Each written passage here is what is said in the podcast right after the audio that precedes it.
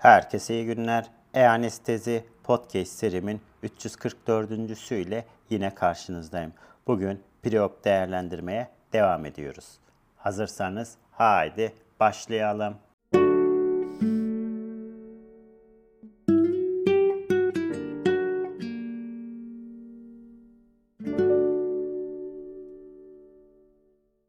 Herkese iyi günler. E-Anestezi Podcast serimin 344. ile yine karşınızdayım. Bugün preop değerlendirmeye devam ediyoruz. Bugün ilk olarak preop olarak sigara bırakılmasına bakalım. ASA anestezi uzmanlarını preoperatif değerlendirmeyi hastaların sigarayı bırakmalarını teşvik etmek için öğretilebilir bir zaman olarak kullanmayı yönlendiriyor ve ASA bu konuda uygulayıcılar ve hastalar için eğitim kaynaklarını ara ara web sitesinden yayınlamaktadır. Hastalar hastanede sigara içemeyeceklerinden bu zamanlama onları bırakmaya daha fazla teşvik etmede yardımcı olabiliyor.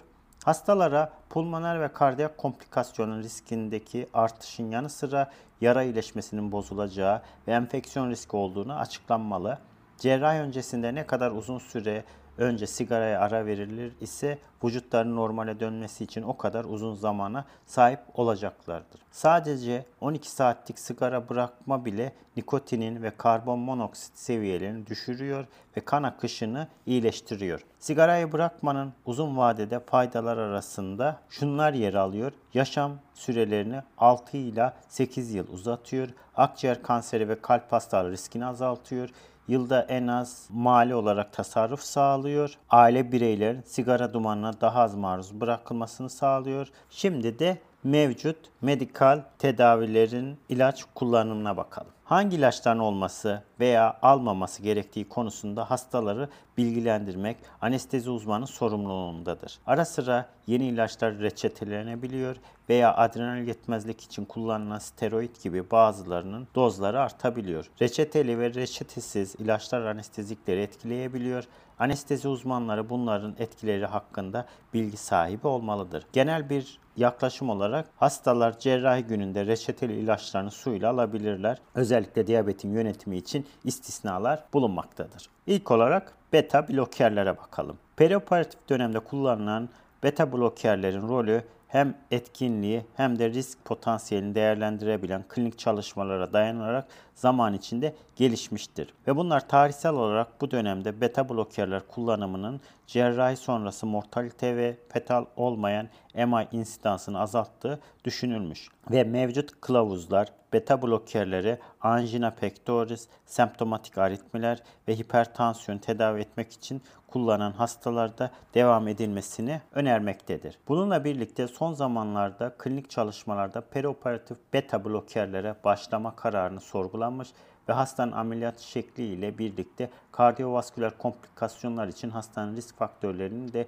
göz önünde bulundurulduğu klinik değerlendirmeye dayandırıldığı ileri sürülmüştür. Yapılan bir çalışmada plasebo ile perioperatif beta bloker tedavisinin karşılaştırılmış ve beta bloker tedavisi alan hastalarda daha düşük perioperatif MI riski taşımışlar. Ancak hastalarda mortalite ve inme riski anlamlı derecede artmıştır. Artmış risk için potansiyel mekanizmalar olarak ise beta bloker alan hastalarda perioperatif potansiyon ve bradikardi anlamlı olarak artmıştır. Perioperatif beta blokajın değerlendirildiği 12 bin üzerindeki hastayı içeren kardiyovasküler dışı 33 randomize kontrollü çalışmanın dahil edildiği bir metaanalizde ise genel mortalite açısından bir fark bulunmamış ancak perioperatif MI riski azalmıştır. Ve yapılan çalışmalarda yine benzer şekilde beta blokaj ile ölümcül olmayan inme riski artmış. Önceki referans edilen çalışmalar ve perioperatif beta bloker tedavisinin yararlarını ve risklerini ele alan içeren çalışmalar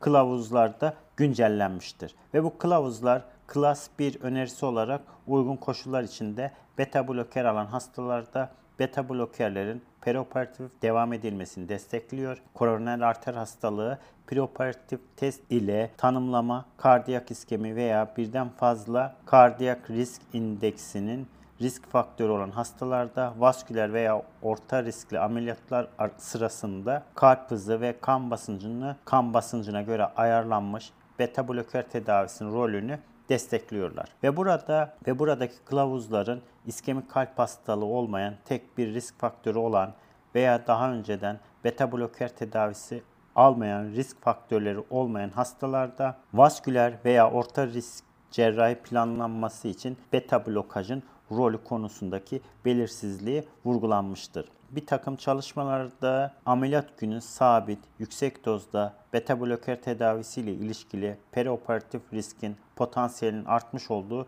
gözüküyor ve ameliyat gününden önce beta blokere başlanılması ve titre edilmesi perioperatif MI riskinin azaltılmasında rol oynadığı gözükmekte. Ancak optimal kalp atım hızı tartışmalıdır. Şimdi statinlere bakalım. Literatürde perioperatif statin tedavisinin perioperatif dönemde morbidite ve mortaliteyi azaltmada güvenli ve yararlı olduğunu gösteren kanıtlar giderek artıyor. Statinler birkaç mekanizma yoluyla çalışır. Bunlar nedir? Lipidleri düşürmek, nitrik oksit aracılığı yolakları artırıyor, sitokinlerin ve adezyon moleküllerinin ekspresyonunu azaltması ve vazodilatör, antiinflamatuar ve antitrombotik etkileriyle ilişkili olan CRP seviyelerini azaltıyor.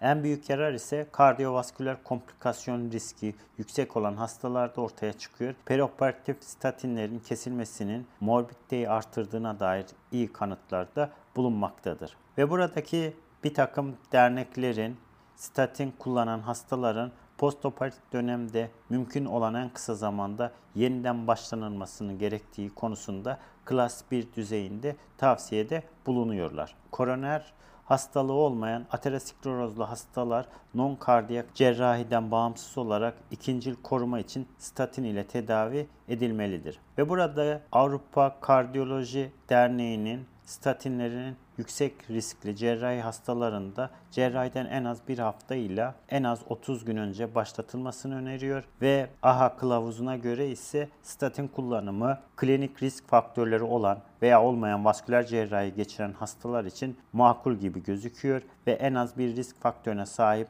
orta riskli işlemlere maruz kalan hastalar için statinin dikkate alınabileceğini belirtiyorlar. Evet, bütün bunları anlattıktan sonra preoperatif değerlendirmenin kısaca özetini de yapacak olursak burada artmış perioperatif risk ile ilişkili birçok faktör bulunuyor ve bu klinik şüphe önemli ve bir takım temel sorunların ele alınması gerektiğini daha önceden vurgulamıştım. Nedir bunlar? Risk faktörleri modifiye edildi mi? İşlemin geciktirilmesi perioperatif riske veya hastanın morbiditesine katkıda bulunuyor mu? Riski azaltmak için preoperatif dönemde hangi müdahaleler uygulanabilir ve hastanın bilinçli şekilde karar vermesi için yeterince bilgilendirme yapıldı mı? Ve burada etkili bir preoperatif değerlendirme bu endişeleri ele alıyor, riski sınırlamak için tedavi edici müdahaleleri öneriyorlar. Ve burada son olarak anestezist medikal teknolojinin uygunsuz kullanımının azaltılmasında ve cerrahiye ihtiyaç duyan karmaşık hastalıklar olan hastalar için sıklıkla ihtiyaç duyulan çoklu hekim önerileri arasında hastanın bakımını koordine edilmesinde önemli bir rol aslında almaktadır. Evet, bugün kısaca preoperatif sigaranın bırakılmasından ve ayrıca beta bloker ve statinlerin preoperatif olarak kullanımından ve son olarak da preoperatif değerlendirmenin bir kısa özetini yapmış oldum. Bugün anlatacaklarım bu kadar. Beni dinlediğiniz için teşekkür ediyorum. İyi günler.